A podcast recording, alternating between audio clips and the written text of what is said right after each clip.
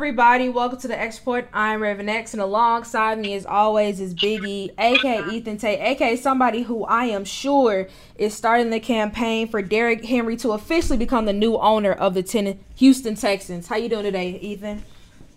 I'm good. Uh, found out, I guess, yesterday that my son looks exactly like my wife. So, you know, that's exciting to an extent. Uh, but yeah, I'm good. Yeah, I mean, cause she's due in January, right? Yeah, it's either so she'll either have the baby in late December, or early January because she's gonna have to be induced. Oh dang! Well, it's right around the corner. I'm still so happy for you guys, and hopefully you can, you know, give your wife can give birth to the next great Ravens linebacker. Hey, I'll take that or Titans running back, one of the two. I mean, hey, look, both at those positions, both teams have produced some great ones, so I think it's going to be fun. Speaking of Ravens linebackers, of course, we are going to talk the Roquan Smith trade as well as grade the other trades that took place before the deadline. We are also going to look at the recent controversy surrounding Joshua Primo and Kyrie Irving because it has been a hot mess. And then we're going to close out the show with my predictions for this weekend's Crown Jewel pay per view. But before we get to any of that, please sure to check out the xreport.net. I repeat, xreport.net for exclusive sports content written by yours truly and fellow X Report writers. Previous episodes of our lovely podcast and our YouTube channel entitled The X Report. So, since most of the first portion of this episode has been spent talking about defense. Let's keep that going with the college football player spotlight. You and I both love defensive linemen, and this week that spotlight is going to be on Clemson junior defensive end Myles Murphy, third in the ACC with five and a half sacks and fifth in in the ACC in tackles for loss. He's gained a lot of buzz as of late and could potentially end up as a top team top ten pick there's always teams looking for pass rushers. So, in your opinion, who do you think will probably be the best fit for him? Um, it's really hard because, like you said, any team could be in the need for pass rushers. I'm trying to think of the teams that I know that are potentially in the top ten to choose from. Uh, you want me to go first? Yeah. Okay, so I'm gonna go with the Houston Texans. As of now, they're slated to have two first round picks, and you and I kind of talked about this last week about if they should go quarterback if they end up with the first overall pick. And honestly, I think they would be better suited going the defensive side of the ball. So if they can have Miles Murray kind of slip to Murphy kind of slip to them towards the latter half of that uh, top ten, I think that that'd be a really good fit. Especially because I mean, how can you be a Lovie Smith run defense with no pass rushers? You know what? I actually agree with you because I forgot about the whole Lovie Smith aspect of it all, and we all know that like he has the running back that he wants in Dameon Pierce, and the offense he's never had like a super explosive, super extravagant offense, but he's had great defenses, and I think offensively you can actually build on what they have with Davis Mills, Dameon Pierce. Yes, we know that Brandin Cooks should have been traded probably this our um, trade deadline, Absolutely. but he didn't get traded.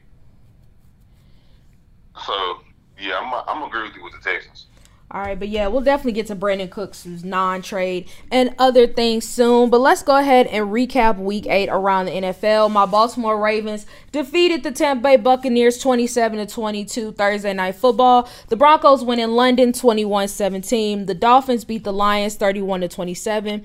Vikings beat Cardinals 34 to 26. Cowboys beat the Bears 49 to 29.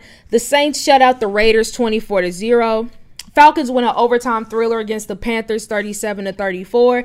Patriots get back on track beating the Jets 22 to 17. The Eagles destroy the Steelers 35 to 13. Tennessee Titans edge out the Houston Texans 17 to 10. Seahawks beat up on the Giants 27 to 4, 13, I'm sorry. Uh 49ers continue to prove that they own the Rams in the regular season winning 31 to 14. Washington Commanders come back against the Colts 17-16. Sunday Night football, the Buffalo Bills get the win over the Packers. Uh, 27 to 17 and then the browns in their losing skid to defeat the bengals 32-13 monday night football uh, we both finished the week with an 11 and 3 record so clap clap to us and who screwed us the raiders the bengals and then because i picked Falc no because i picked panthers and you picked jags those were our losses. So not a bad week. And speaking of bad weeks, not the worst week in terms of injuries as well. Unfortunately, these next few do hurt. Bucks lose outside linebacker Shaq Barrett for the rest of the year with the torn ACL. My Ravens lose wide receiver um, Rashod Bateman with a foot in- injury. Uh, Michael Thomas, wide receiver for the Saints, is headed to IR with head coach Dennis Allen saying he does not anticipate him playing again this season. And then my main man, Ja'Marr Chase, is out for the next three to five weeks with the hip injury. Now we already saw the how the Bengals offense looked without him Monday night football, but how worried are you for the Bengals with Ja'Marr Chase out? Uh I'm not gonna I'm gonna say I'm at a medium level worried because the reality is, is yes we know Ja'Marr Chase is all world, but they have other weapons like they have Tee Higgins who is a great receiver in his own right. They have Tyler Boyd, a guy that could um, step in and take the number two role. I think the only concern that I do have is that this injury came right when the Bengals were starting to get things put together and started back rolling. And they were looking like the offense that we saw last um last year. And how is it how um are they going to keep that momentum with him being out, and then are they going to regain that momentum when he comes back?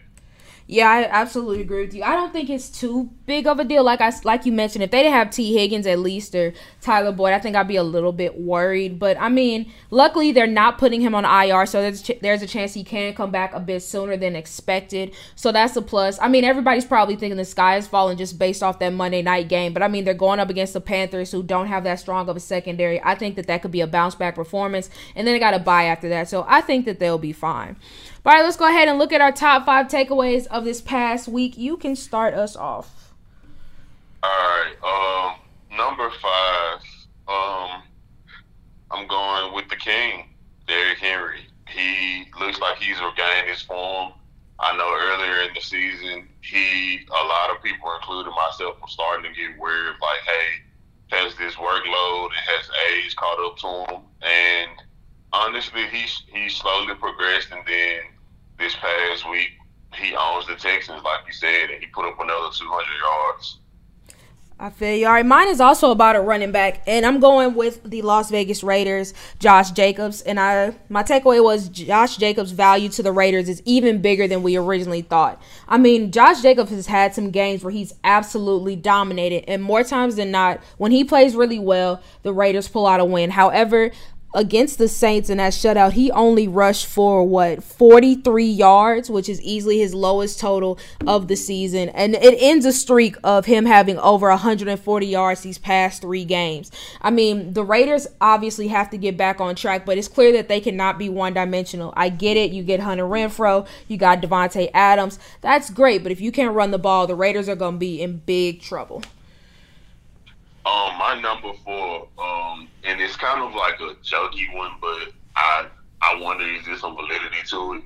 It is Call of Duty on Kyler Murray's brain. Um, for you guys that aren't gamers, um, Kyler Murray apparently had a clause in his contract earlier in the offseason that got removed. Talking about him studying film, and the source reason was because he spent too much time playing Call of Duty. Well, this past week, the brand new Call of Duty released, and it's just a joke that came out with people saying that Kyler Murray is 0 1 since Call of Duty is dropped. So I thought I'd poke fun at that and put that in my top five. You know what? I'm not saying you that that theory is wrong. Cause I could see it. I mean, I don't know if you uh, watched any of the Vikings Cardinals games, but after he got picked off, Patrick Peterson was like joking about him like playing video games. It was funny. Uh, yeah, no, I can see it. I will say this though, I'm really excited for Hard Knocks to get kicked off just because I'm interested to see what's going on in that locker room right now because I know they can't feel settled. And it'll be interesting to see the dynamic with everybody in Cliff Kingsbury, especially because it seems like his job may possibly be on the line. Um, but my number four also pertains to a quarterback, and it's Carson Wentz. And uh, it's Carson Wentz is a big performance away from Tyler Heinicke to losing his job. I know that he's supposed to be coming back within the next few weeks after suffering an injury, but truth be told, it seems like the Washington Commanders, the whole squad rallies around Tyler Heinicke, the fans rally around, uh, I'm sorry, Taylor Heinicke, and Carson Wentz is just kind of there. And I think that especially with this most recent win against the Colts where he led them on that comeback drive, I mean, I think it shows just the chemistry that he has with his teammates that Carson Wentz has not developed yet. And I don't even know if, if he will have the chance to. The Commanders have a lot of other problems outside of just quarterback and Carson Wentz, but I will say this, he's got a hard job. He's got a hard time getting his job back.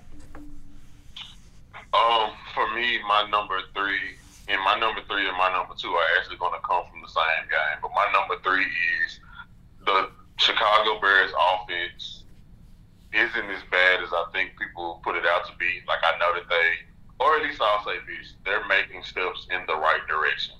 Um, and it's hard to say that when you look up and you lose a game to the Cowboys, forty nine to twenty nine. But I'm think I'm looking at the latter number the Chicago Bears put up 29 points against that tough um, Dallas defense. And Justin Fields was 17 for 23 for 151 yards and two touchdowns, no interceptions. Granted, you would want his passing yards to be up, but he had there was a high completion percentage and he didn't have any picks. And then you look at um, the running back Khalil Herbert. Mm-hmm. Man put up 99 yards exactly on 16 carries and had a touch. And like when you look at it, and now with the addition, I know we're going to get to it later, but with the addition of Chase Claypool, then you might have given Justin Fields a guy with like real number one wide receiver potential, and the guy that you can say like, hey, he might be covered, but he can make a contested catch. That might turn the Chicago Bears offense around. All right, just to play devil's advocate, do they have a better offense than the Green Bay Packers? You want the truth, in my opinion? Yeah, the truth. What What do you think? Yes. Like out, because the thing is, in my opinion, outside of Aaron Rodgers, and because of every the receivers around him, he hasn't performed like Aaron Rodgers. But to me, um, Aaron Jones, he's had splashes, but he's underperformed. AJ Dillon has underperformed. Like the receivers, we know the issue with the receivers. I think you add Chase Claypool. Granted, yes, he can make boneheaded plays, and he hasn't been consistently great. But I think he might be the change of center. I think this is gonna help him out a lot. So I'm gonna go with yes. I don't. It's tough because I think that Aaron Jones. I don't even know if I'd say he's totally underperforming. Because I look at like this in terms of quarterback, I would take Packers. Running back, I would still go Packers. Because Aaron AJ Dillon has totally underperformed. He's been disappointed. But I mean, Aaron uh Aaron Jones has been pretty solid. He's what fifth in the league in rushing. I can live with that. And then um Receivers, yeah, with the Chase Claypool edition, I would go I would go pack I mean not Packers, Bears. But offensive line wise, I mean both of them have been bad. But I David Bakhtiari is still better than anybody that the Bears have. So I think I'd give the edge to the Packers, but I do think that long term, not even long term, a few weeks from now, that answer could change, especially as Justin Fields gets more chemistry with his guys. Because, I mean, he already has it with Darnell Mooney, and Chase Claypool could kind of step in and take a bigger role. But it'll be interesting to see. I mean, they play again within the next few weeks, but we shall see how that turns out. Uh, my number three is I know it's still early in his career, but I still don't see what's so special about Trevor Lawrence. Even when he was at Clemson, everybody was talking about him as if he was the messiah of the quarterback position. He was a combination of Peyton Manning, Tom Brady, Brett Favre, all the greats, and I I've yet to see it. Like I get it, it's his second uh second season, and he's shown some flashes, but I just usually with other young quarterbacks who you get here so much hype about, you kind of see it a bit It's Like Andrew Luck. I'll be the first to say I don't think Andrew Luck is as great as people make him out to be, but he had moments, especially in the clutch, where I was like, okay, I understand why everybody's so excited about his potential. But with Trevor Lawrence, I, I just haven't seen it yet. And maybe it's the pieces around him, maybe it's coaching. I don't know. But I just, I've been very disappointed by what I've seen from him through the first year and a half of his career. I, I feel you. And I definitely agree because it's like you think about it, you think about Peyton Manning and the great quarterback that he was. Like, yes, his rookie season was really pedestrian, but it was like once he got into his second year and beyond, that's when he started to become Peyton Manning. And Trevor Lawrence showed flashes, showed flashes of that early in earlier games, but now it looks like he's come back to earth and was the same quarterback that he was last year. So I definitely agree with that. All right, what's your number two? My number two, and it's going to be about the Dallas Cowboys. I think it is officially time for the Dallas Cowboys to name Tony Pollard running back one. Great. And the starter and the starter for their team. And the reason being is because that offense with him in the backfield has just a completely different dynamic. Um, like yes, Ezekiel Elliott, he he is able to get yards, and he is still he isn't as productive as years past, but he is able to be productive. But I think that he's like I'm trying to think the best way to put it. Ezekiel Elliott is the definition of death by a thousand cuts right now. Whereas he's going to get the rock a lot of times, and his numbers are going to kind of look good because of the volume of carries that he has. But then you look at Tony Pollard, and he's like a flash in the pan. He had like this man had this past game. He had 14 carries for 131 yards. Like, and you think about it in the context of a Dallas Cowboys offense that's run heavy. He only had 14 carries, and when you look at it, when Zeke is there, normally you will see Zeke has close to the 20 carries and Tony Pollard has like 10, and their yards per and their yards are kind of averaged out. I think that if they were to, and I understand like they they they're looking for a receiver. They their O line is improving, but they have injuries. But I think if you're able to add that like speed element as a starter in the backfield, it could significantly help their offense a lot.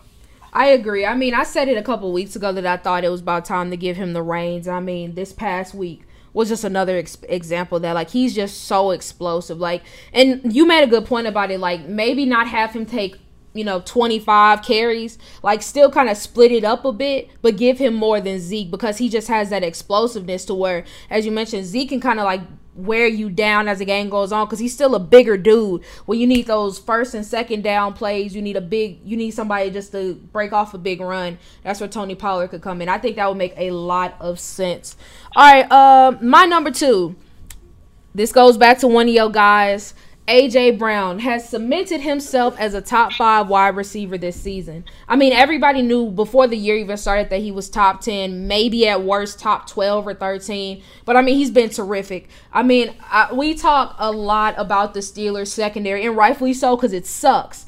But just the way that he was able to get those three touchdowns and all of them contested probably my favorite one was the third one when he pointed out was that uh Mike Minkah Fitzpatrick and I think it was uh was it Ahkello Witherspoon? It don't matter. Like it it's just so great to kind of see him flourish.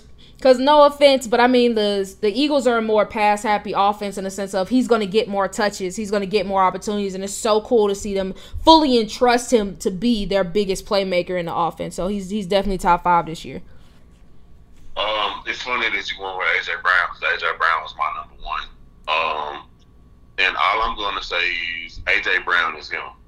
Yeah. And as a Titans fan, to see what he's been doing for the Eagles and what he did this past Sunday, it's like all I can think of is you have one job.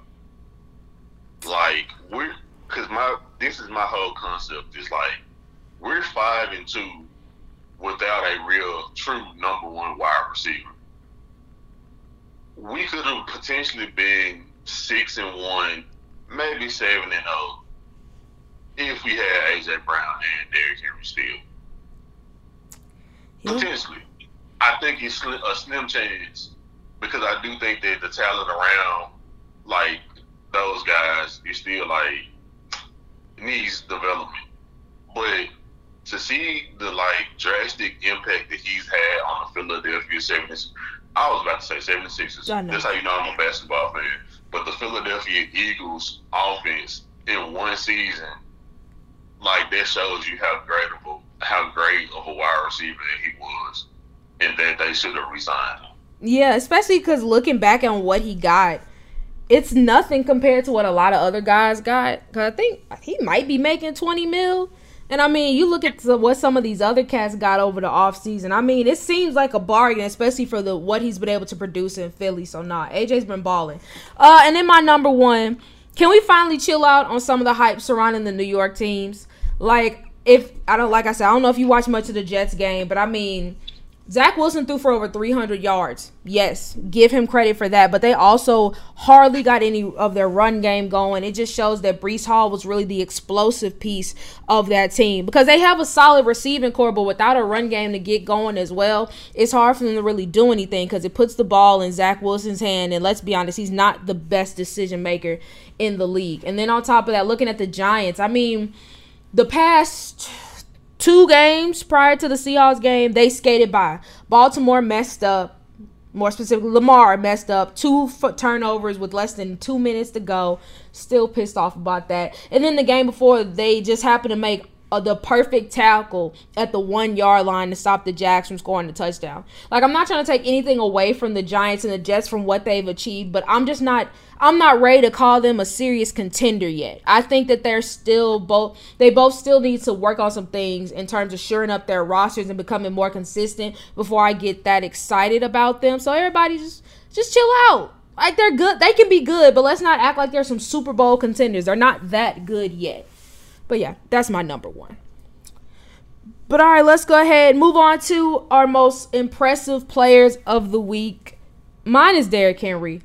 Rushed for over 200 yards, two touchdowns, making it the fourth straight game against the Texans where he's had over 200. I mean, I have a hard time going anywhere else. And there was some great games, but four straight 200 yard games against one team, it's it's that's pretty special. Oh yeah, I'm definitely going Derrick Henry four, like you said, four straight 200 yard games against one team. Um, big time, tying, um, having a tie for the most 200 yard games in a uh, in the NFL history at all, and also becoming the, the leader in touchdowns for the Titans in the history of the team. I gotta go with Derrick Henry yeah, that's pretty remarkable because I mean the Titans have had some great backs in their history. Uh, defensively, I'm going Seahawks linebacker Uchenna Nwosu, uh, free agent acquisition. Uh, he was a former Los Angeles Charger, and I mean he's really stepped up to give them a pretty solid pass rush. Uh, have five tackles, two sacks, including the strip sack against the New York Giants. Played a big role in keeping that offense in check. Um, for me, I'm going with Minnesota Vikings linebackers Darius Smith.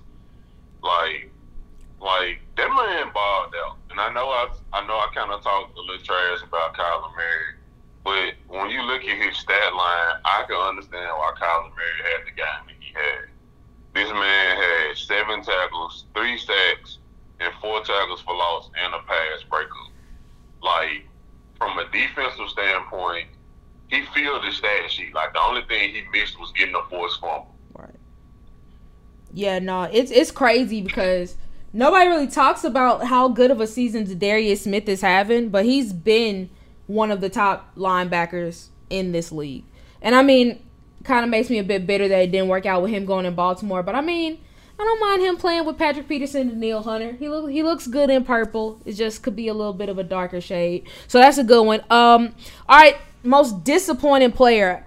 I don't have a player. I just have a unit overall, and I'm going the Bengals defense. First things first, Everybody knows if your defense is going to have a good game, they have to stop the opponents on third down. They did not do that. The Browns were 8 of 13 on third downs and overall had 24 first downs. Then you factor in the fact that they allowed 30 plus points. Amari Cooper had over 100 rushing, I mean, receiving yards. Uh, Nick, well, Nick Chubb been giving everybody over 100 yards. So it's fine. But still, just everything else outside of Nick Chubb was a bit ridiculous. It looked like the Bengals weren't even trying. For me, uh, most disappointing. It's tough. I'm going to say, I'm honestly, I'm not going to lie. I'm going to say the Titans. And this is weird because they won the game. And I understand the standpoint of uh, we didn't have Ryan Tannehill and we had Malik Willis in the quarterback, and he really only threw the ball ten times. Right. But we won by the skin of our teeth against the Texans. Like if Derrick Henry didn't hadn't gone supernova, who knows what would have happened. Yeah. That's fair. And I mean, because that last second touchdown by Dameon Pierce, and then it, it would have been interesting had te- the Texans gotten that offside kick to see if they would have won. But yeah, I. It's the AFC South is just very weird right now. Like it's just you got the Titans who look competent, and then everybody else is just kind of there. It's it's wild. Uh, rookie of the week for me I've been wanting to give this man this award, but he hadn't done anything up until this point. But finally, Ravens tight end Isaiah Likely is my rookie of the week. After both Rashod Bateman and Mark Andrews went down Thursday night football, Isaiah Likely came in and stepped up, led the team with six catches for 77 yards, and had his first career touchdown. I don't think Mark Andrews is going to miss Monday's game, or at least I hope he doesn't. But either way, I feel like Isaiah Likely is going to he's going to become a more prominent part of the Ravens offense, and I can't wait to see it. Yeah, I'm actually in agreement. Like when you, because I didn't watch any of the game, but like I saw um, Mark Andrews and Rashod Bateman was out, and once I saw it, no offense, I kind of was like, okay, this might be an end for Baltimore because like unless one of y'all, I was like, unless one of y'all running backs go crazy, I just the passing attack with Mark Andrews out is tough. And then I looked up and I was like, oh. And I remember watching him in the preseason when the Titans played, and he was like cooking in the preseason. And I know me and you talked about him, and I'm like, oh, okay, so he just like did off rips. Yeah, it's so nice to see him. And he was blocking pretty well. So I'm excited to see what happens with Isaiah Likely. Of course, Mark Andrews is the man. He's the guy. But it's always nice to see uh see the young buck moving. But all right, we talked about trades a lot. Now it's finally time to get to them. We're to start grading some NFL trades because it was way more trades than I thought it was to be. But it was like a lot of people who I didn't expect to be moved. This one not too shocking. Um 49ers send running back Jeff Wilson to the Miami Dolphins in return for a fifth round pick. I guess one to be. Um, he has familiarity with Mike McDonald. I mean Mike McDaniel, uh, former OC of the what's it called? Of the 49ers. They lost Chase Edmonds in a trade that we'll get to in a minute. I think it's fine. I mean, you can't really trust Raheem Mostert, so I mean, it gives them a nice change of pace back. So I give it a B for both sides.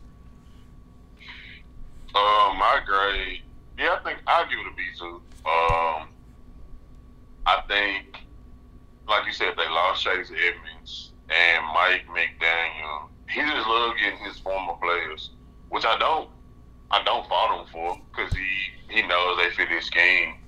Um, I definitely think it's going to it's going to be an interesting move just with how the offenses look with Jaylen Waddle and Tyreek and Tua and if they're able to get some form, like they don't have to go berserk every week, but if they're able to get like a steady running game, I think the Dolphins could be like a problem in the postseason. Yeah, I think that I think so for sure. Um, and especially if they can stay healthy, they they have a shot. All right, uh, the Indianapolis Colts they send running back Nyheim Hines to the Buffalo Bills in exchange for running back Zack Moss and a six round pick that could become a fifth. At first, I like this move a lot more when I first heard about it than I did now, but right now I'm caught. I see it kind of as a C because now the Bills have all the same type of running backs. They're not the biggest guys, they're not the most ferocious runners, but they're good receivers out of the backfield. That's fine, but I don't think that it's going to help the Bills take pressure off of Josh Allen. And I mean, if they really want to commit to Josh Allen kind of being that dual threat, leading the team in rushing and receiving, I mean, passing yards, okay. But I don't love this move that much, so I'll give it a C. Yeah, I think I'll give it a C too, because like you said, this is you essentially like everyone knew that the Bills were really they really wanted Alvin Kamara, and um, and the entry with Alvin Kamara is he's just as good of a runner as he is a receiver out of the backfield. Yeah. Like even he is small in stature, he's a guy that you can hand the ball off to 20, 20 times a game, and he can pound you out and get you and get tough yards. Um, and when you have when you bring in Nyheim Hines, this is not him. Like he he's kind of he's kind of a utility nice fight player where he can. I think you can flex him out in the wide out a little bit, but he's better. He's more of a swing pass, scat back type running back, and I think this is like when you have the aspirations um, to be a team that goes to the Super Bowl. I think one of the things you need is um, versatility, especially offensively, because once you get to the playoffs, teams are going to lock in and try to take away the things that you're successful at. So teams are going to lock in and try to shut down their passing attack. And we know that that's going to be hard to do because they have Josh Allen, Josh Allen, who's an MVP candidate. You have Stefon Diggs, who, in my opinion, is a top five wide receiver. You have Gabe Davis, who's ascending as a top, a top 15, 20 S wide receiver. You have Dawson Knox, who can consistently make decent plays for those guys. But what happens if you go if you have another game where the weather conditions aren't as great? And yes, I know Josh Allen has, is a quarterback that can make throws in bad weather conditions. But what if you need a crucial drive to where you don't necessarily want to risk an interception? Are you going to run Josh Allen the whole time? And if so, you're going to risk injuring your MVP caliber quarterback. I think from the standpoint of trades for running backs in the NLC AFC East, the best trade was the Jets going for James Robinson. Because yeah. I think he would have been the guy that would have benefited the Bills better because of his play style. Yeah, I totally agree with you on that. All right, let's go ahead and move on to the defensive side for a minute, and that is the Washington Commanders sending cornerback William Jackson III to the Pittsburgh Steelers, sending him back to the AFC North. And it's a pretty re- solid deal. The trade for Jackson involves a conditional six round pick in 2025 being swapped for a conditional 2025 seventh round pick. I mean, I'm not to sit here and act like William Jackson is the best corner, but I mean, if you can trade for a starting caliber corner for a pick that's not to affect you for two years, even if the contract is pretty hefty, I'm going to consider that a win. So overall, I'm giving that a B for the Steelers. I mean, I'm sure they watched that tape back against Philly and saw how bad they were getting cooked, and then thought back of how they were getting cooked against the Bills and how the uh, what's it called how the Browns were cooking them when they played earlier. I mean, it's been a lot of cooking going on against the Steelers, which is something they're not used to. So getting a guy like William Jackson can help redeem that. So I'm gonna give it a B. Yeah, I think I agree with you. B. Um, like you said, to get a starting level corner, like he isn't going to be like a super household name, like he isn't going to be unless you know he might elevate his level of play. But he's a guy that you can put out there and you can have faith that hey, he's going to make plays. So I think I'll give it a B as well. All right, let's go back to offense. And more specifically, speaking of the Steelers, they send wide receiver Chase Claypool to the Bears. I think there was so much speculation about Claypool getting traded. I just didn't connect the Bears being one of the teams to do it, but they did in exchange for a second round pick.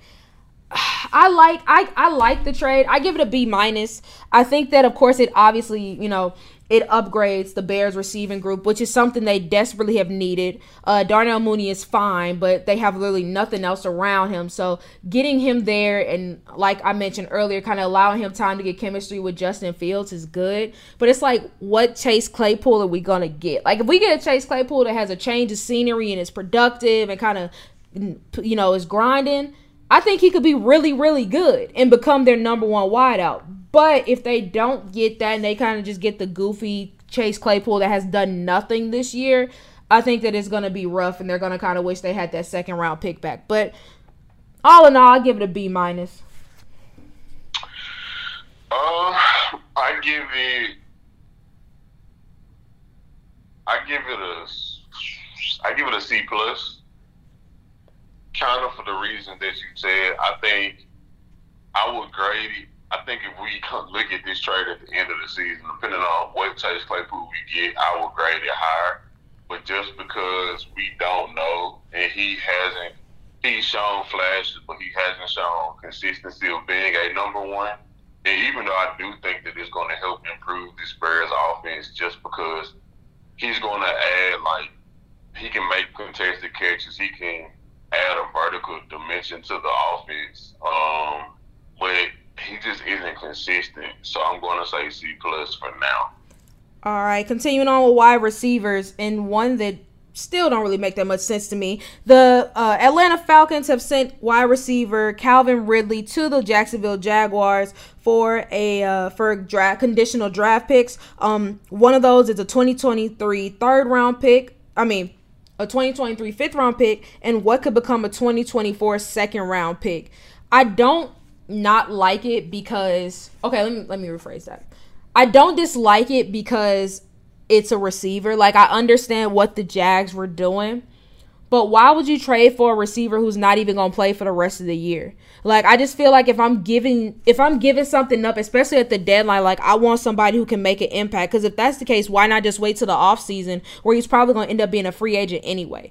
Um or at least he had like a year or two left on his deal. So that's why I don't love it. I give it a C plus. The potential is there for him to really take over in Jacksonville and become uh, Trevor Lawrence's second best friend because of course the first one is Travis Etienne. But right now it just does not make a lot of sense to me, which is why I can't give it higher than a C plus.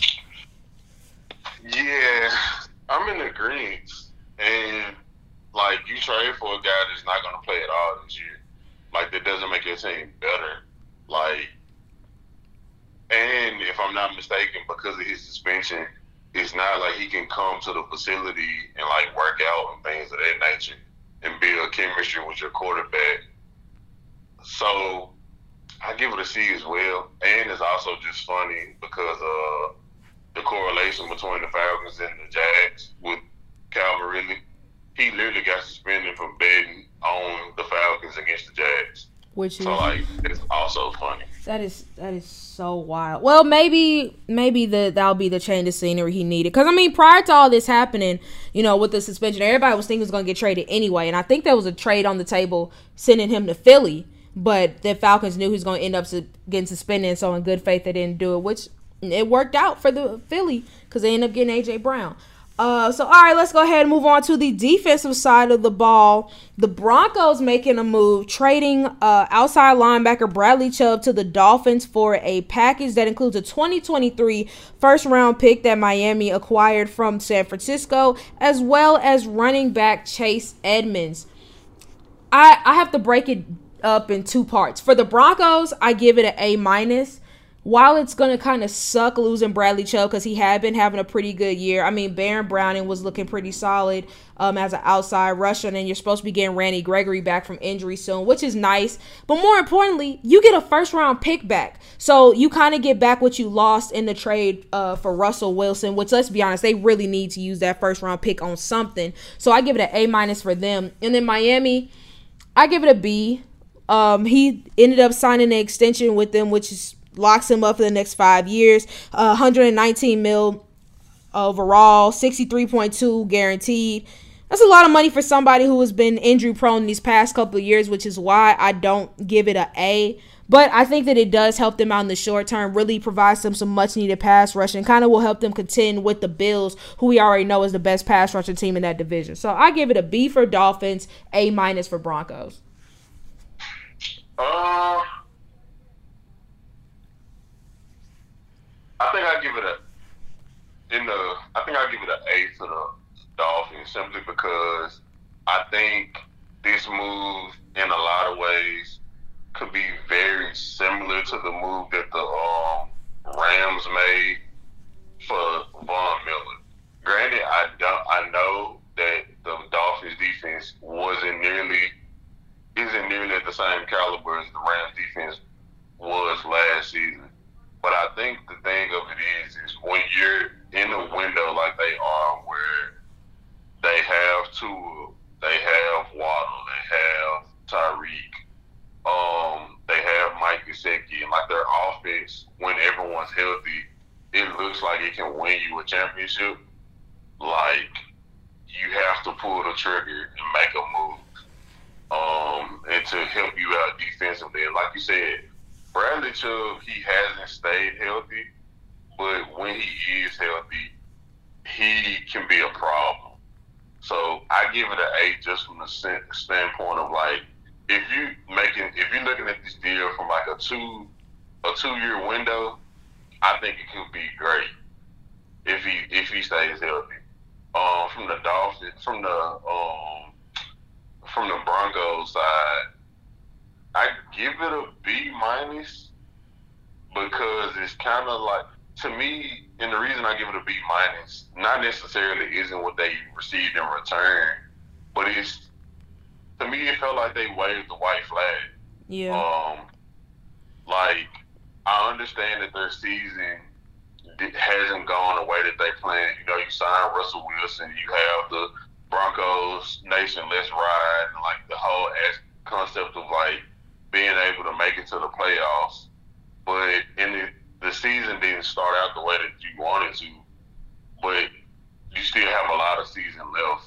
And apparently Russell Wilson was injured, and you still have potential for him to get better in their offense. And it's kind of just like you basically foregone, like, wave the white flag of the future of this season and really the future of other seasons based excuse me, based off of this because they are going the way that you guys expected it to go.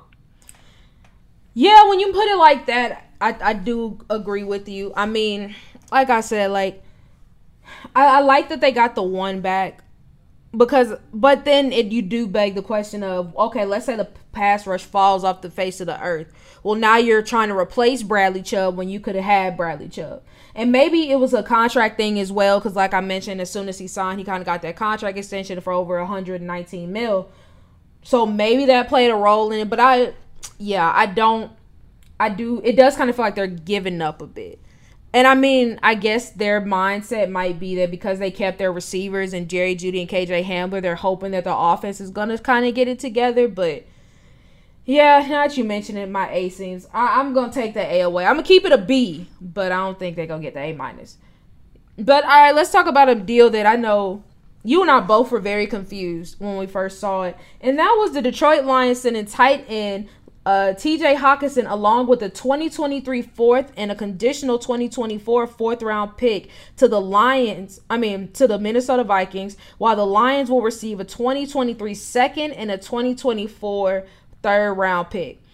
Uh, you never see players traded in division so that that's what shook me at first. But then the fact it is your best offensive player. I know Amon-Ra St. Brown bought out last year, but injuries have kind of kept him quiet. Uh, D'Andre Swift hasn't lived up to his potential. And you trade him to a division rival? Like that's insane to me. And so in the and I understand the compensation is nice, but for the Lions, I'm giving it a hard D plus just because if you want to talk about waving a white flag, that's this move really made me feel like they were just giving up on the season. Because if anything, if the Lions felt like they were going to be contending, you would think they'd be trying to bring people in to get better. And so 100% getting a D plus for this. But if it's the Vikings, I'm giving them an A plus. I love this move. And honestly, I think this gives them a top three offense in the NFC. Actually, I think gives them a no, I said I think it gives them a top three offense in the NFL. Period. I think this is a terrific move. You get him on the same field as Dalvin Cook, who's been healthy, Jay Jettis, who you already know my feelings on him, Adam Thielen, who is the man, KJ Osborn has been a really solid third uh, wide receiver. Kirk Cousins actually hasn't been playing too bad since that Eagles game. I love this move for the Vikings, so they 100% get an A plus. Yeah, um, from the Viking standpoint, they they committed highway robbery. Oh, for sure. Because, like you said, like you have all of those weapons already, and you make like Irv Smith. He's an okay tight end, but like he goes down, and you essentially get a guy that could be a Pro Bowl level tight end with two with a definitive top ten wide receiver in Jay Jay a Pro Bowl caliber wide receiver in um Adam Thielen, and a top five running back when healthy in Dalvin Cook. Like, if you're playing Matt, this is the team that everybody should choose to play pick, play with for from an offensive standpoint right now. For sure. Maybe besides the Eagles. Yeah, I mean, I Kirk Cousins will be annoying because he can't run, but I mean, you get the ball out quick enough, it's gonna be fine. But all right, last but certainly not least, now this is my favorite trade for obvious reasons. The Chicago Bears send linebacker Roquan Smith to none other than my Baltimore Ravens in exchange for a 2023 second round pick, fifth round picks, as well as linebacker AJ Klein. Obviously, this this gets an A for me because now we shore up our linebacker position. And we pair him with PQ, who Patrick Queen has been having a really good year. You put him in with arguably, no, let me not say arguably, a top four. Yeah, yeah, four. Top four middle linebacker in this league.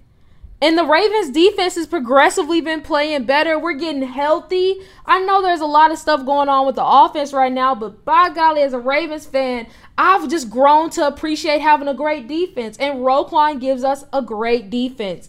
Of course, I want him to sign with us and be a Raven for the rest of his career. But even if that doesn't happen, we get him on a rental for like nine games and the playoffs because we're going to make the playoffs. Then we'll see what happens after that. And if he does sign somewhere else as a free agent, we get a third round pick back for a comp. It, it's a beautiful trade. So yes, it gets an A plus. I'm so excited for Monday. Um, yeah, I think for the Ravens, it's it's a it's a home run. Like me and you have talked numerous of times off air, and I think you brought it up a couple times on air how the Ravens just need two dynamic linebackers for their defense to work the way that it needs to work. And, you know, you had PQ, he's good, but he he's not the superstar level linebacker. But now you like you said, you add Roquan Smith who like it's a stat that I saw that I know you saw like his current projection, it's only been one other linebacker in the history of the NFL that's put up the numbers that he's put up. And that linebacker is Ray Lewis. So, yeah, like he's just a great player. He's From awesome. the Bears standpoint, I hate it because it's like I wish I want to see the Bears get better, Hmm. but I also understand it's like wasn't gonna be there. So you might as well just try to get as much as you can for them when you can. So I get the the sentiment, but for the Bears, I mean for the Ravens, yeah, I think it's about to get real interesting in Baltimore. Oh, most def. Also, another part of this is so in order to facilitate the trade, the Bears are still taking on majority of his contract. So I think we're only gonna be paying him like 500k or something like that for the rest of the season, which is another major steal. And so I'm it's it's all great here. I will say this though, it does make the move for Chase Claypool a bit better because they get a second round pick back. So that's nice. But yeah. Thank you, Bears. I appreciate it because um I thought we would have to give up more than a two and a five. I thought it was gonna cost way more, but I'll give this up every day for Roquan Smith. So I'm excited to see him in Baltimore. I'm so oh, I can't wait for Monday night. But all right, those are our uh, trade grades. Let's hand out some mid-season awards. Uh, we're about what heading into week nine. A lot of teams have played eight games or just or seven games, and normally this would be around mid-season, but now within 17 games in a season, which still don't make no sense to me. We've seen quite a bit through the first half of the season. So let's go ahead and hand out some awards. Starting off with Coach of the Midseason. I know I ragged on his team a little bit ago, but I still cannot deny the results. Brian Daboll, first year head coach with the New York Giants. I mean, I can say what I want, but I still didn't project them to have the what six and two record that they have now. I mean, that's still pretty impressive. It's he's really turned the corner with Daniel Jones. This defense is playing a lot better than I thought they would. So if I had to pick a coach of the midseason, it's got to be Brian Daboll. Yeah, I'm in agreement. I was about to say I really want to give it a, as a tie to both New York coaches, but I'm going to just solely go with Brian Daboll. Yeah, I, I like Robert Saleh a lot, but I'll say this: I think that I had. I'll say this for me personally: I had higher expectations for the Jets than I did the Giants this year because I felt like oh, the yeah. Jets had a more a more talented team. So that's what that's what did it for me. Uh, come comeback player of the year. I feel like we probably gonna have the same player, but who you got? comeback player. I'm gonna let you go because I'm trying to remember who Der- I had. Derrick Henry. For me, it's, it's easy. Easily Derrick. Henry. Um, as we all know, suffered that injury, missed the last eight games of the season last year, and still finished like top ten in rushing yards and touchdowns. The man is a machine. Comes back, and I mean, just did what he did against the Texans, over 200 yards, top five in the league in rushing. It's it's gotta be Derrick Henry for me. Yeah it's funny that the reason I didn't say Derrick Henry was because he came back last year, and I was like, it it kind of like threw my mind off. But after you brought it up, it's definitely Derrick Henry. All right, offensive rookie. I'm going Breece Hall. If this is like I said, I think last week, I think Kenneth Walker is going to win offensive rookie of the year.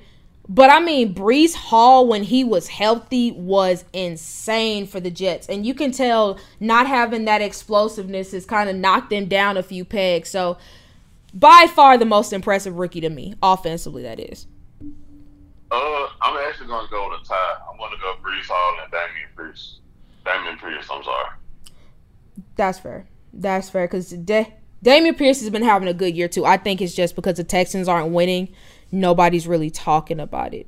But I, I think this is where we're going to differ in terms of defensive rookie of the year. I know everybody loves the sacks and the interceptions, those are sexy, but Devin Lloyd, linebacker for the Jags, has looked really, really good. I mean, has over 60 tackles, um, overall, two picks, six pass deflections, has been really, really good in coverage. The only knock I really have against him is he hasn't created many turnovers, but I mean, nobody else on that defense has either. And it's nice to see him step up in such a big role, especially because linebacker is such a difficult position to thrive at as a rookie. So I'm going to give him a nod.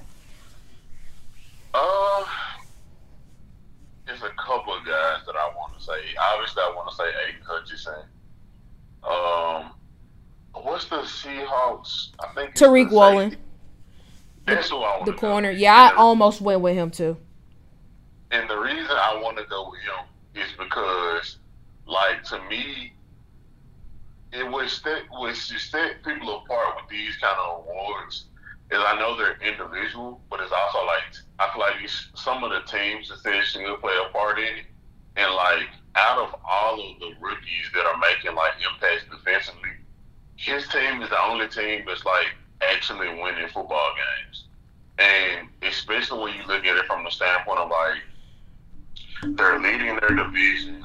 Nobody expected the Seahawks to be good, and he's played a big part of the reason why they're good because of the way he's playing on the defensive side of the football. So I got to go with him.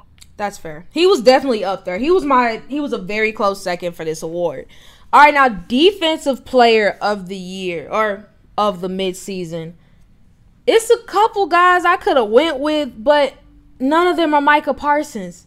Micah's just been going crazy. I mean, eight sacks, which is one of the tops in the league, nine tackles for loss, five quarterback hurries, put two pass deflections, uh, forced two fumbles, had a fumble recovery just this past weekend that he returned for a touchdown. I mean, Micah Parsons is doing a bit of everything, and it's really cool to see him thriving as primarily a pass rusher because there were questions about if he was going to be a pass rusher or go back to linebacker. Honestly, it doesn't matter because Micah's just been balling at every position, so I got to go with him.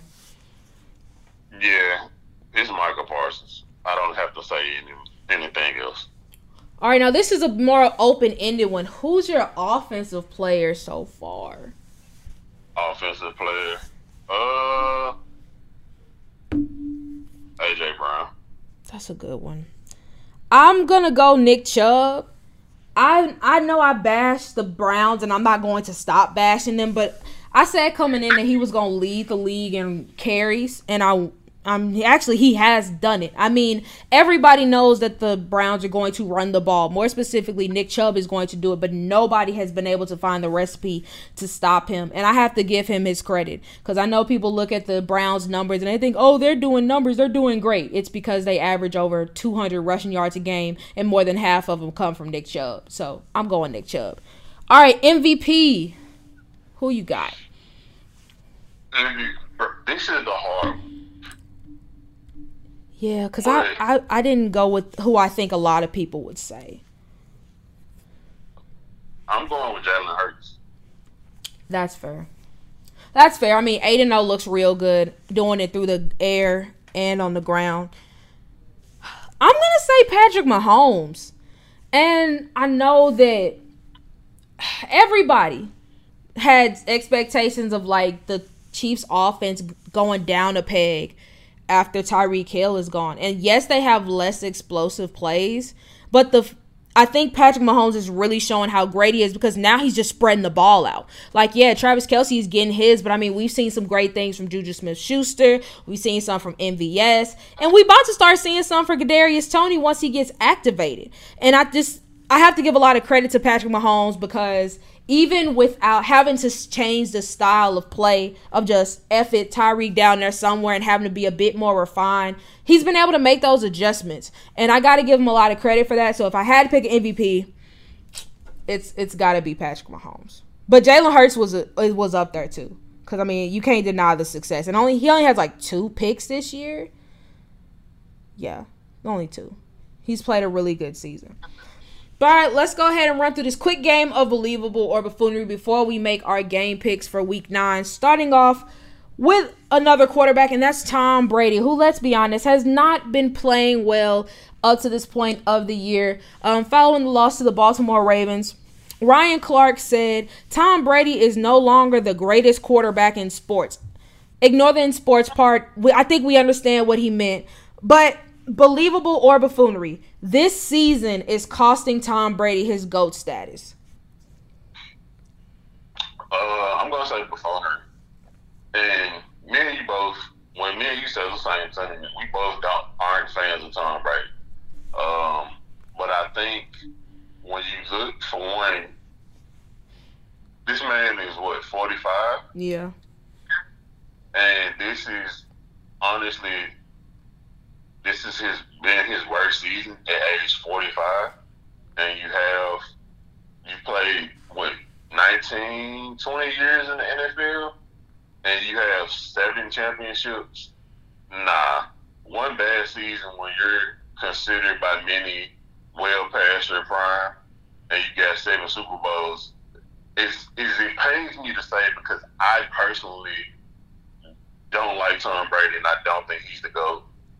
I don't see these tarnished in his legacy.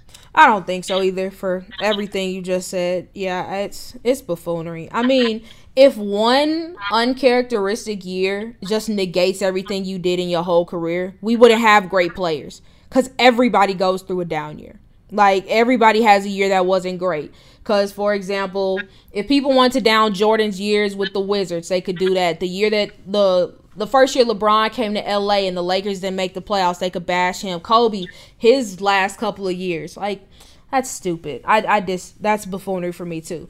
But continuing on with the Tampa Bay Buccaneers, Hall of Fame quarterback Warren Moon believes that if Gronk were to come back, he could save the Bucs season.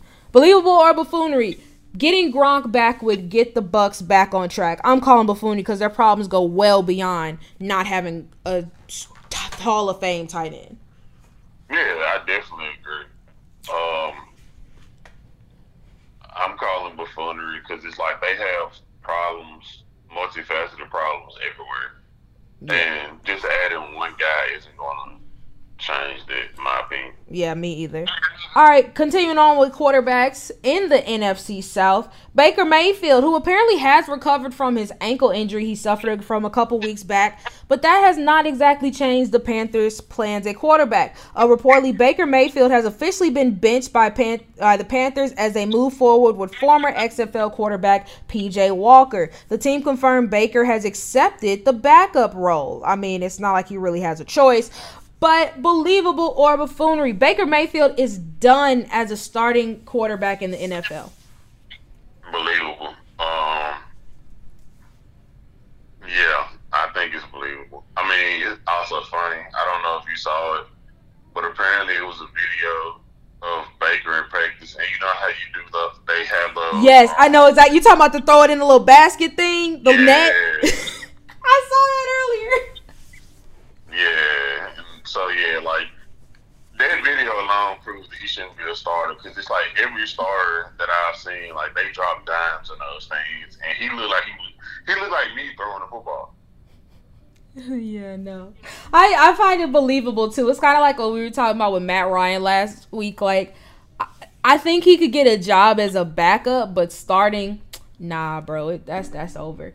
Uh, it's pretty quarterback heavy with regards to these believable or buffooneries. Ryan Clark had some more to say, this time about second year quarterback Justin Fields, to which he said, outside of Lamar Jackson, Justin Fields is the most explosive athletic quarterback we have with the football in his hand. I'm to tell you right now, I'm not a fan of Josh Allen, but I think that he is way more explosive than Justin Fields, so I'm calling buffoonery on that. You said they said Justin Fields is the most explosive. Second, outside of Lamar Jackson, yes. Mm, yeah, I'm gonna have to go with Josh Allen. Justin Fields is good, but he hasn't. He, I think he's the most.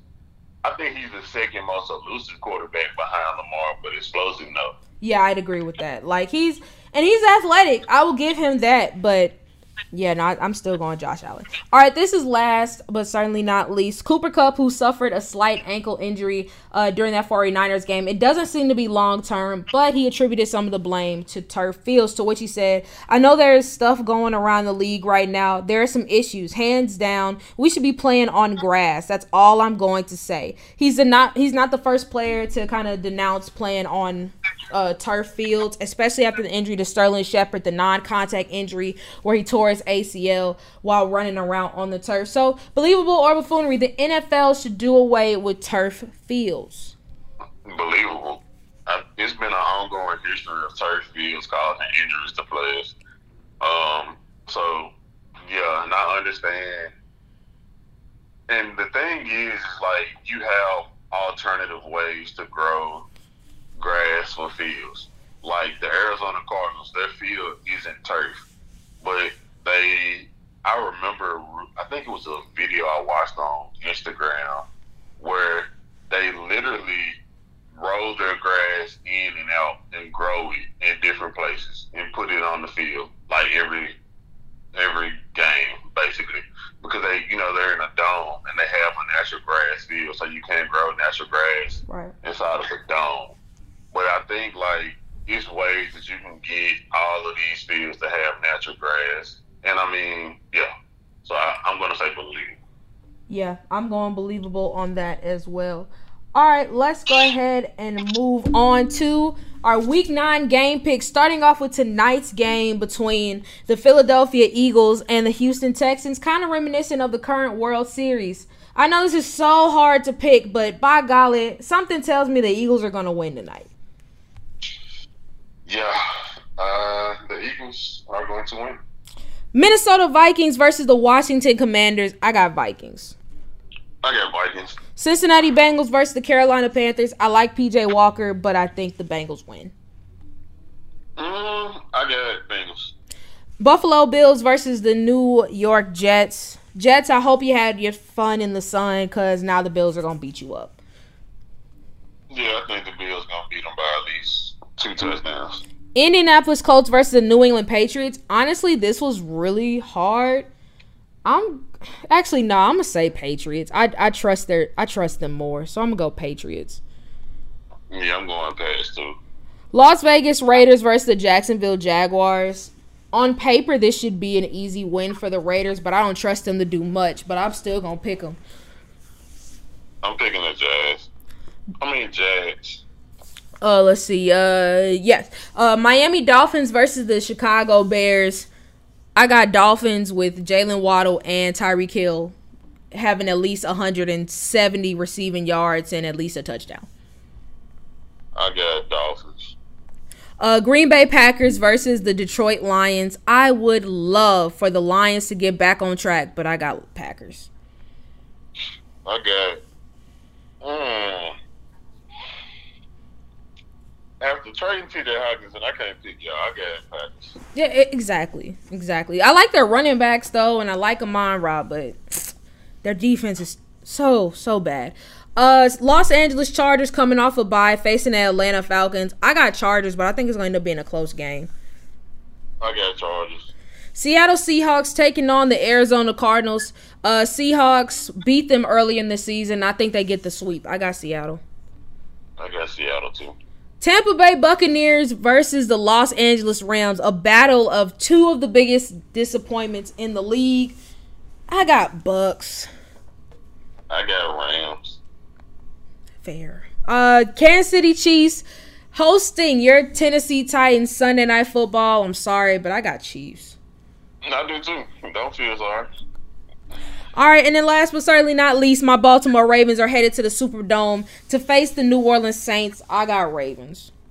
I got Ravens. All right, let's talk the offensive, defensive, and rookies we are watching. Starting off for me offensively, I'm going Ryan Tannehill. We have not said his name about anything aside from like when we were talking about Malik Willis getting the start. Like he's done practically nothing. And I mean, him doing nothing still has them at five and two, which is nice. But let's be honest, this is going to be a shootout, and so for that to take place and for the Titans to have a chance, Ryan Tannehill is going to have to make some plays.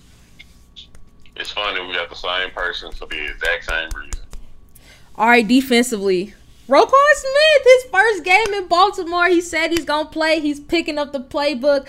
I'm so excited to see what Roquan does. He's gonna be wearing 18 now, which is gonna be a bit of an adjustment. But like he said, it's a new start, so I'm excited to see him start some things up against the Saints. Um, for me, shoot, I'm gonna go. I don't, I don't, I don't want to keep copying your playbook, but I'm kind of gonna have to because I do, I do want to see what he's gonna do his first game in the Baltimore uniform. I'm so excited. I I'm I don't think I've been this excited about a Ravens edition in a minute. I'm oh I just want to get him signed. We'll deal with all the Lamar implications and stuff later, but let's sign Roquan Smith. Let's get that taken care of. All right, rookie. Uh, we're watching. I feel like we're gonna differ on this one. I got Romeo Doubs. I mean, the line, Detroit Lions secondary has been terrible all year. They they fired their DBs coach. Maybe that'll make a difference. Probably not. But since the Green Bay Packers did not make a move at the trade deadline, Romeo Doubs is gonna be the guy. Even if Allen Lazard is played. To be fair, he's probably had the best. Actually, I want to say statistically, he's been their best receiver, and I think that this could be the best game of his career thus far.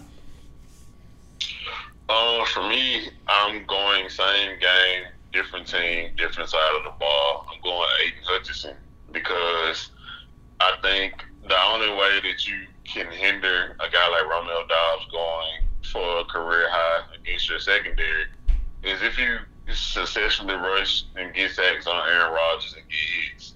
And I think that he's going to do it. I still think they're going to lose, but I think he's going to have a big game. Yeah, because the Packers' offensive line has been so so bad this year. It's actually ridiculous how bad it's been. All right, um, I got a two for one for the team I'm calling out. It's the Rams and the Bucs. I mean, like I mentioned, they have just both been massive disappointments this year. The Rams 3 and 4, the Bucs 3 and 5. But luckily the NFC has been kind of a hot mess all across the board. So, this win could really help propel them on a playoff run. And I mean, especially in the NFC South, because Tampa Bay could win this division like winning nine games. It's that bad. So I want to see the best football that we've seen so far from both of these teams because it's been it's been ugly for both of them, and like I said, very disappointing. Team, I'm calling out. I'm calling out the Bengals. I mean, like I stated earlier, they were starting to show signs, gaining momentum, and being the team that we saw that made us a surprise Super Bowl run last year. I know that Jam- Ja'Marr's down, but you guys still have very capable weapons on offense, and I think y'all should still be able to win games. Most def. All right, let's go ahead and move on to the NBA. Starting with our Mambas of the week. Out of the Eastern Conference, who you got? I think it should be only one person, and that man, his name is Giannis Antetokounmpo. I actually didn't go Giannis this week. I'm gonna go Donovan Mitchell. Spider's been balling. I know last game everybody really was talking about Darius Garland and how you know he made the shots at overtime to kind of get them that win. But I mean, he has been since coming to uh, Cleveland, even with Darius Garland out, Spider has been balling. So I'm gonna give him his flowers. All right, Western Mamba, who you got? Western, uh, it's hard because there's been a lot of people playing good in the West. I think I'm gonna have to go. I don't want to go him because I don't like him, but I'm gonna go Luca. Luka has been great. I think what that was. He set the record last game with seven straight thirty plus games, right, to start the year. Yeah, that's what I thought. Yeah. I'm gonna be a bit different. I'm gonna show some love to Shai Gilgeous-Alexander for from the uh, Oklahoma City Thunder. Uh, back-to-back 34 plus point games. Nearly had a double double in both of them. Also, have been playing really, really good defense. In that, in the past couple of games, has five steals, three blocks, and has done so shooting over 55% from the field in both games. I mean, he's been balling, and I know nobody's really talking about the Thunder, but he is reminding everybody that that is his team. All right, who's your rookie Mamba of the week? Rookie Mamba. I mean can't go wrong with Paolo because he's just been playing great. That's true. I I almost went Paolo, but I was like, nah.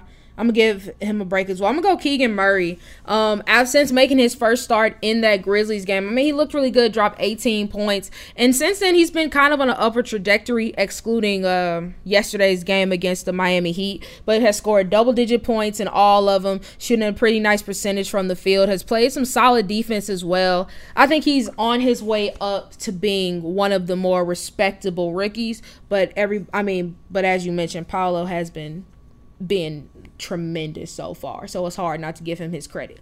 All right, let's go ahead and do takeaways from this week. Ethan, what are your top three biggest takeaways from this past week of action? Top three biggest takeaways. Um, currently, nah, this is my number one. Um, I think I'm gonna hop on your bandwagon. What you said last week, but Desmond Bane definitely should be most improved player of the year.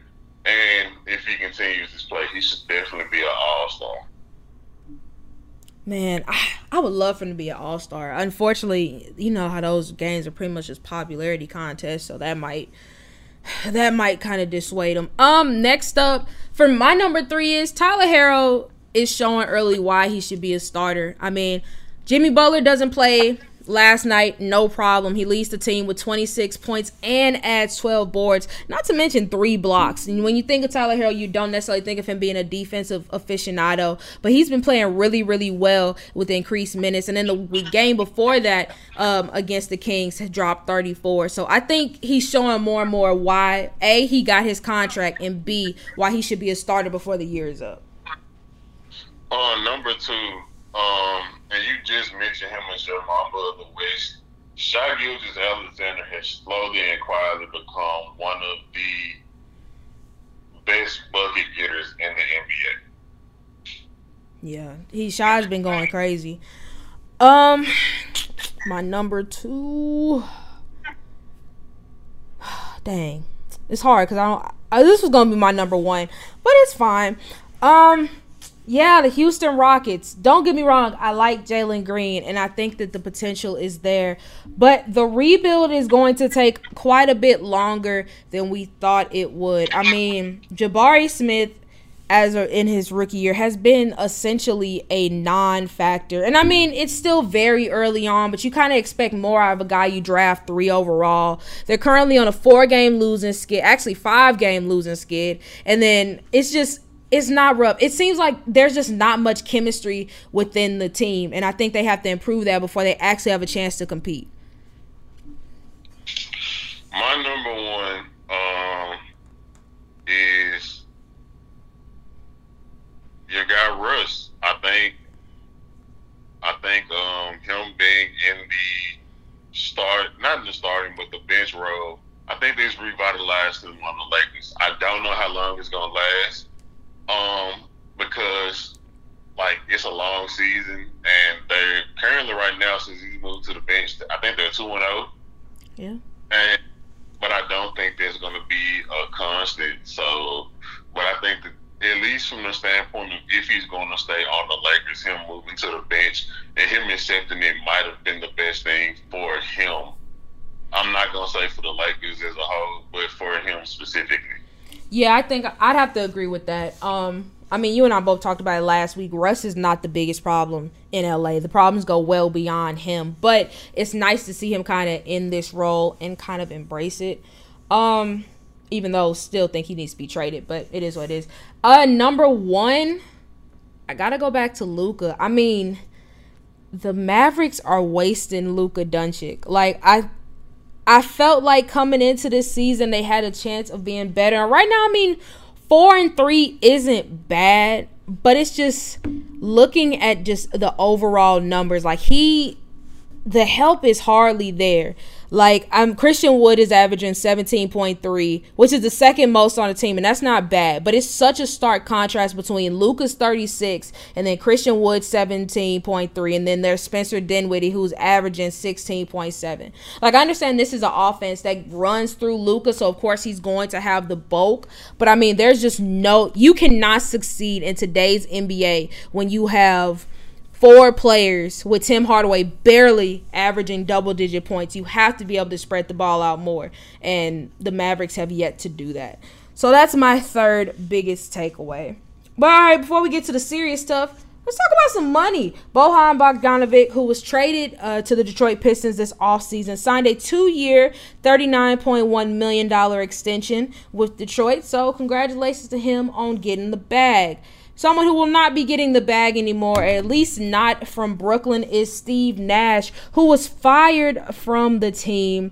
Um, and it reportedly it came out they mutually agreed to part ways, but that's always what it says. Reportedly, but prior to his firing, um, Steve Nash told Sean Marks' team's GM, the players were not responding to me, which they're not. Uh, so first things first, do you feel like Steve Nash was doomed from the start in taking this job? Because I do.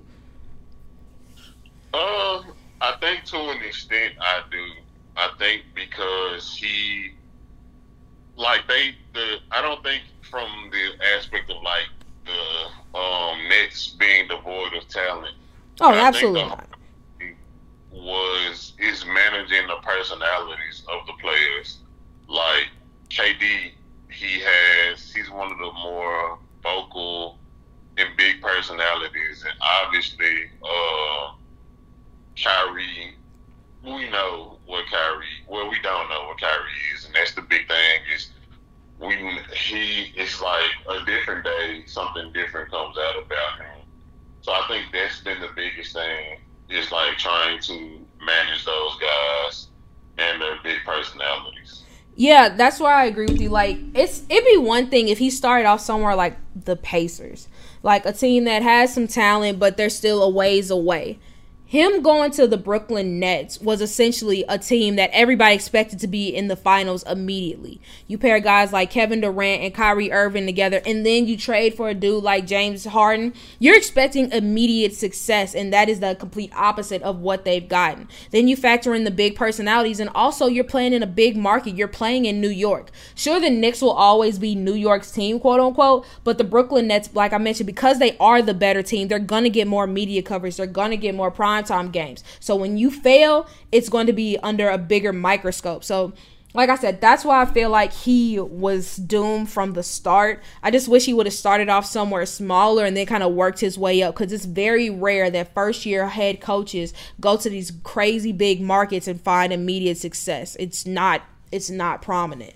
Um, but it seems like the team may have already found his replacement. Uh, suspended Celtics coach Ime Udoka has emerged as the next likely Brooklyn Nets head coach, and his hiring could be finalized uh, as soon as the next 24 to 48 hours. While this isn't confirmed yet, let's say Ime actually does get this job. Do you think he is the right man to bring the Nets back to prominence? Mm, yes because for one, I think a big thing is I think KD and Kyrie respect him, and when you're a guy that, granted, the situation as to why he's leaving the Celtics, we understand that it's a horrible situation, and I don't condone the things that he did, but I think when you look at a guy who you he literally went to the NBA finals his first year as a head coach. And to me, that's something that and you did it with a team that initially in the beginning the beginning portions of the year didn't look like they were even like they looked like they could barely make the playoffs. But you got them to the NBA finals. And yes, I know that that, that Celtics team had a lot of talent but so does this Brooklyn team. Yeah. And so yeah, I can see personally. I and I think KD and Kyrie, from a coaching standpoint, I think they do respect him um, a lot. Yeah, no, I feel you. I I think first things first the Nets aren't going to go anywhere if they can't stop anybody. They have been playing terrible defense, and one of the biggest reasons for the Celtics' success last year was they were a terrific defensive team, especially um at the turn of the year, like starting in January to the start of playoffs. They were I want to say first in defensive efficiency, if I'm not mistaken. And I know that it takes it might have been a bit easier because they had a lot of younger players on the team, so it's easier to kind of get them to buy in. That may be a bit harder with a veteran led team like the Nets because you got to try to get them to change their game a bit. But maybe if he can kind of get them to understand that it will lead to more success, it could lead to changes with guys like Kyrie and Kevin Durant, or they could just be stuck in their ways and it's going to be a hot mess and they're going to end up blowing the whole roster up within the next year or so. Honestly, I could see both happening, but I'll say this with regards to Ime, I do think that he would be a solid fit. Um, especially because I mean, technically, he's a suspended by the Celtics, as you know, Woj was saying, so he could really go anywhere else and work. Um, it's not like the league suspended him or anything. So I mean, he he's essentially a free agent because you and I talked about this when all this first happened. Like, I don't think he's going to coach the Celtics again because you were only there one year, and then you get suspended for a year I don't think that it makes sense to have you come back. If anything, just get a fresh start for both sides and move on and act like nothing happened. But that's my opinion. We'll see when things become official, probably within the next week or so. Uh, moving on, injury news. There's some tough ones. First off, uh, Portland Trailblazers will be without their star point guard Damian Lillard for the next week week or two after sustaining a calf strain, and then James Harden is going to be out for at least the next month uh, after he suffered a right foot tendon strain. Overall, how big of a loss do you think it is not having James Harden? Though the 76ers were 4 and 5, he was putting up really good numbers. Not on um, defense, of course, but you know what I mean. Yeah, I think it's gonna be it's gonna be tough because I think them losing James Harden, it might actually in the immediate help them out because they're going to um they're going to play a style that they kind of might have been similar to when James Harden wasn't on the team. Yeah. Where going to give Joel the ball. He's going to be the focal point. And you still have Tyrese Maxey, who has shown to be a very capable third and second option as a scorer. Um, so I think they're going to be okay simply because, and they still have talented guys around, even with James Harden being out for a while. Yeah, I agree with you. I think that they're going to be fine. More so anything, like you mentioned with Tyrese Maxey. I mean, I think everyone's just been like we've seen such flashes of him. It's like most recently in the playoffs where he has just kind of taken over, dropping 30 plus points, being a playmaker, like giving reasons for excitement. And I think that now with James Harden out, I think it's going to allow more opportunities for him to kind of take over those games and show that he can be that dude. So I think that this may be a blessing in disguise for the team because, yeah, not having James Harden will kind of suck offensively, but overall, I think they could prove to be a really good opportunity for him to grow. Uh, but all right, let's get to the serious stuff. Starting with the San Antonio Spurs, who typically nobody has much reason to talk about, but they were in the news this week after they announced that they waived uh, last year's 12th overall pick, Joshua Primo. Initially, when it came out, people were kind of confused by it. Uh, Primo came out uh, and said that it was revolved and he wanted to take time to focus on his mental health. You and I talked about it. We respected that. Your mental health is important. That goes for everybody. But then the real story came out, and it was announced that uh, the Spurs' release of Joshua Primo was due to multiple alleged instances of Primo exposing himself to women, and not just women on the outside. No, they were women who worked for the Spurs. One of which is actually suing Primo and the team. Uh, the uh, former uh, psychologist for the team has filed a lawsuit against Primo and the Spurs as she alleges that the Spurs ignored her repeated reports of the indecent exposure. It's a lot going on. She said she, and apparently she was telling them the team about this back in January, and yet nothing was done. And I think overall it was like nine women who like accused him of exposing himself. So just overall, Ethan, do you think? First off, I, you and I both agree what he did is freaking gross. Do, do you think that he has squandered his own NBA opportunity? Do you think another team is going to touch him after this? Because I don't. Um, I'm going to say, yeah, no, I don't think I don't see it. I think it's a diff. It's yeah, because I was about to say yes, but I think with the number of times that it's been reported that he did it, that's why I'm going to say no. Like I can, I hate to say it this way, but if it was like a one-time instance where he did it, I can see a team being like, "Hey, look, bro, we gonna we gonna send you somewhere. We're gonna get you some help, and we're gonna give you a shot." But if you you he reportedly did this like nine times there's no way I think a team is gonna be willing to accept that. So yeah, nah. I think he's gonna be overseas at some point. Yeah, and then also I hate I hate to put it like this, but it is the reality of sports. He's not good enough of a player for a team to take the risk. Like yeah. we talked about it with the Deshaun Watson thing, which is a different, you know, situation but similar in some ways. Deshaun Watson was a multi-time Pro Bowler led the league in passing yards the year before all this went down. We don't agree with the Browns getting it, but if you look at it from a business and like keeping people's jobs perspective, you can understand why it happened. Joshua Primo is not one of those guys. He averaged 12 points per game, which was solid, but I mean, the Spurs weren't doing anything last year, so it didn't make much of a difference. The only players who really got attention were DeJounte Murray and um, Keldon Johnson. So, Josh Primo, especially with another case of like it being Ime Udoka, like it was only his first year of being in the league. And you already blew it this fast like, forget the creepy, perverted aspect of it. It just shows so much immaturity to be doing this like this. Cause I know he's like 19 or whatever, but that's still old enough to know better, to not expose yourself to somebody who does not want it. I don't I don't understand what's so hard about this. And like I was I told you, like it pisses me off that he tried to like spin his release as a way to be like, oh, I want to work on my mental health. Like, no. You wanted to be you were a sick dude and you got caught. And you do I agree you need help. But you need to also be up out of this league. Like it's gross. So yeah, no. He's he's done.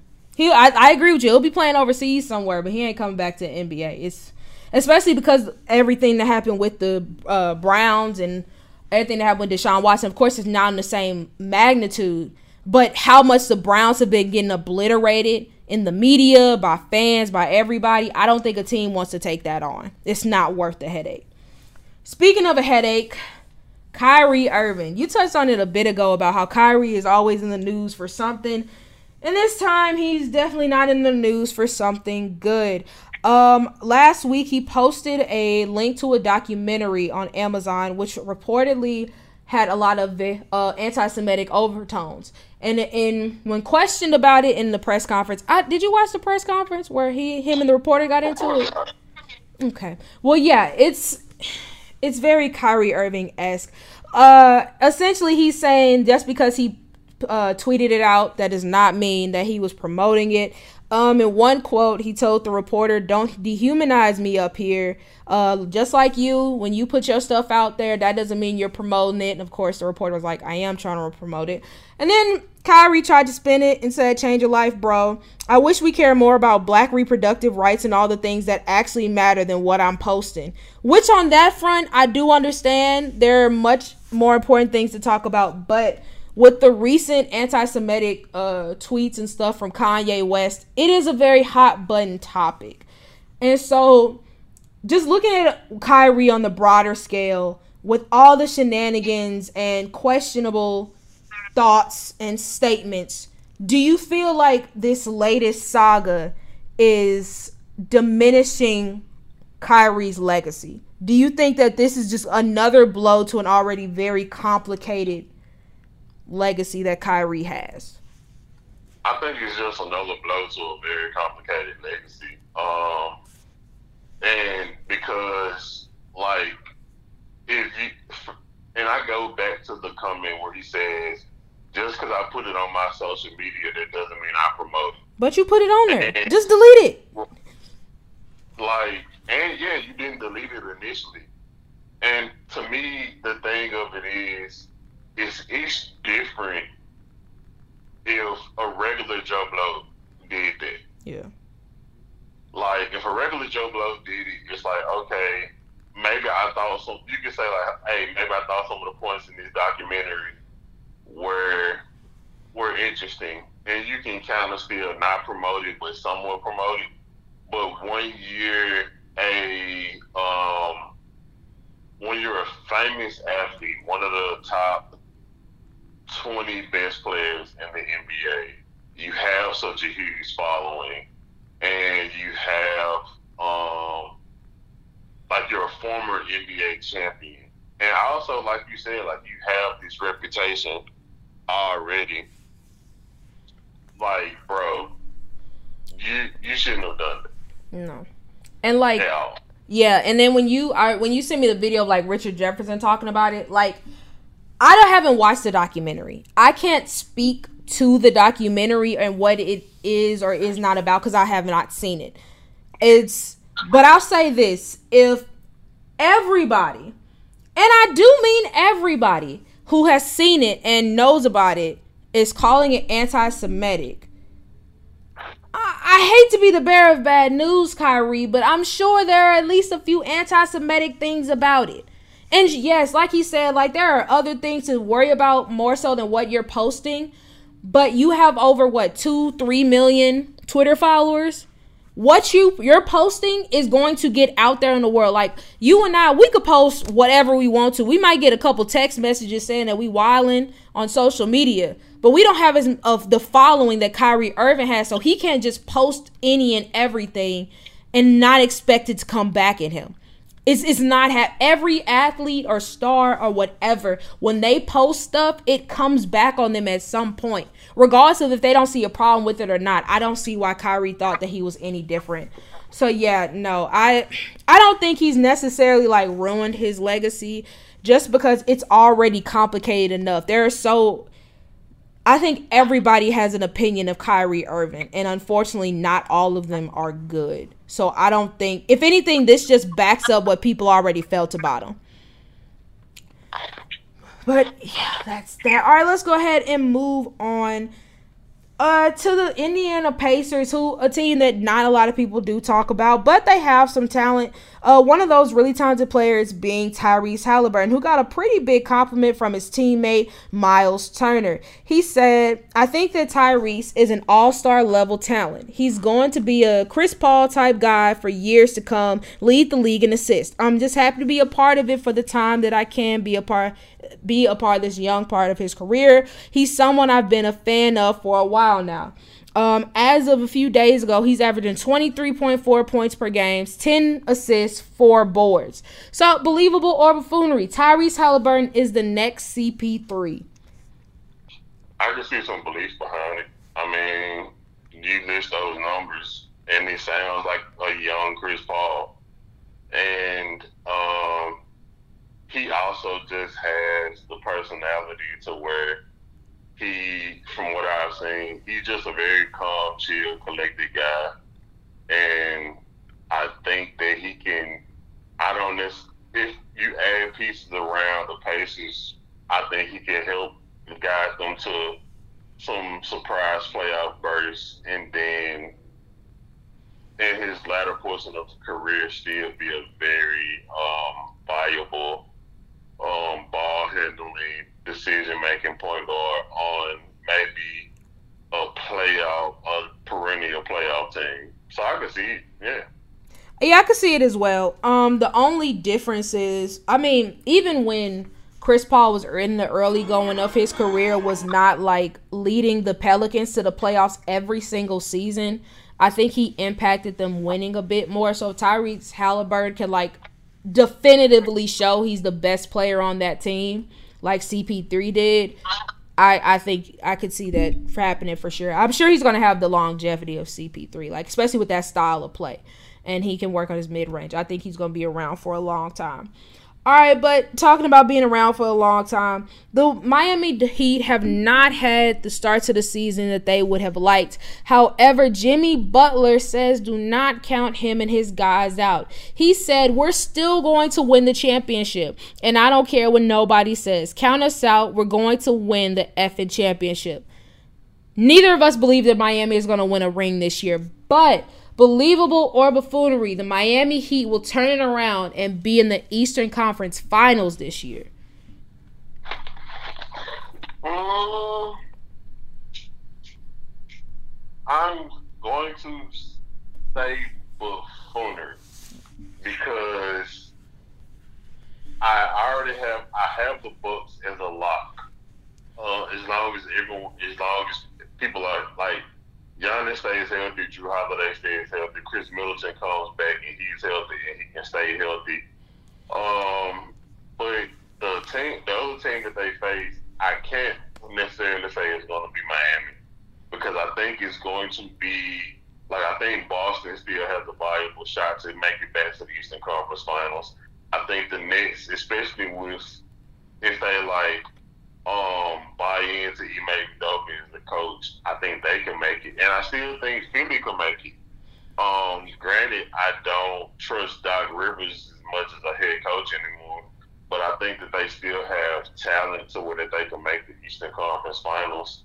So I'm going to have to say buffoonery just because I think outside of the Bucks, you have a lot of different variables of teams that can make it yeah, I agree with that. I think I think the Heat for sure can turn it around, but like you said, I mean, that other West Eastern Conference spot is going to be tough to get cuz I mean, right now the East feels a bit more competitive than what the Western Conference is and like it's so early in the season that it's hard to like just say the Miami Heat can't do it, especially once they get healthy.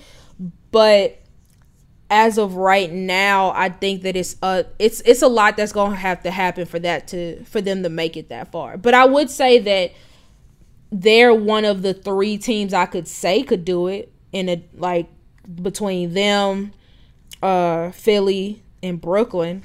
I, I lied. Four teams. I'm trying. Four teams. I'm sorry, it's Boston. They're one of the four teams I could see doing it, but I mean, four, that's what a 25% chance. That's still very hard. And that's not even factoring the other rounds of the playoffs because upsets happen all the time. So I'm to say buffoonery too. I'm sorry, Jimmy Butler. I still love you. But yeah, I, I don't see that happening this year. All right, something that we could see happening sooner rather than later is the NBA is reportedly pursuing the implementation of a hard cap limit to salary as a replacement to the current luxury tax system that has allowed large market teams to spend massively on team payrolls. So, believable or buffoonery, the NBA should implement a cap like the NFL and other sports leagues. Mm, I mean, to me, it really does. I don't see a point because the NFL, like I'm thinking of it from this standpoint, the NFL they have a hard cap hit, but you still see teams make moves and still end up with like really like top heavy teams. Like I think about the Rams last year. Like they had Matthew Stafford, Cooper Kupp, OBJ, uh, Robert Woods, Von Miller, Aaron Donald, and Jalen Ramsey, all on the same team. And this year, you still could end up with, and I know they aren't the same, like, for whatever reason, from a win standpoint, they aren't the same team. You're still going to have Matthew Stafford, Cooper Kupp, Allen Robinson, who probably makes the same or maybe a little bit more money than Robert Woods. You can re- you can find a way to bring back OBJ. Um, you have Aaron Donald. Yes, you don't have Von Miller, but you have Bobby Wagner in his place, and you have Jalen Ramsey. So it's like the regardless of whether you change it, teams are going to figure out ways to do what they need to do that they feel like they're going to win.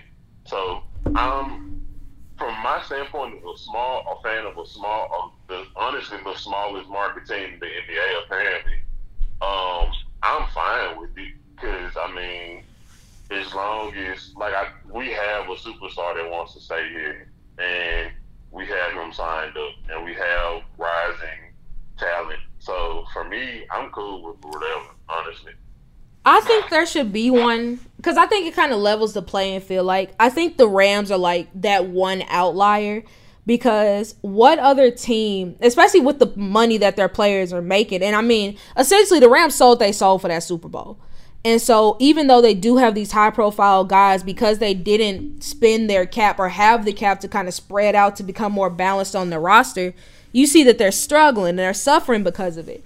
And I think that that's why so few teams like actually go that route. Because I mean, one of the benefits, yeah, draft picks, you can say F them picks all you want to, but you get four years of a player on a rookie deal. So you're guaranteed to spend significantly less money on, okay, for example, uh, the, a cornerback, Jacoby Durant, a corner they just drafted they're spending le- way less money on him because he was like a mid to late round pick as opposed to what they Darious Williams who just signed with the Jags would have got or what they gave of course a guy like Jalen Ramsey or Troy Hill who they brought back. So it's much cheaper to go that route and then try to develop guys. And so with regards to the NBA, I do think that a cap would help out. I think it would kind of level the playing field a bit. Cause I mean, you and I talk about all the time with in NBA free agency, like it's just like guys who hardly even play are getting 15, 20 mil a year just so they can say that they signed there as opposed to actually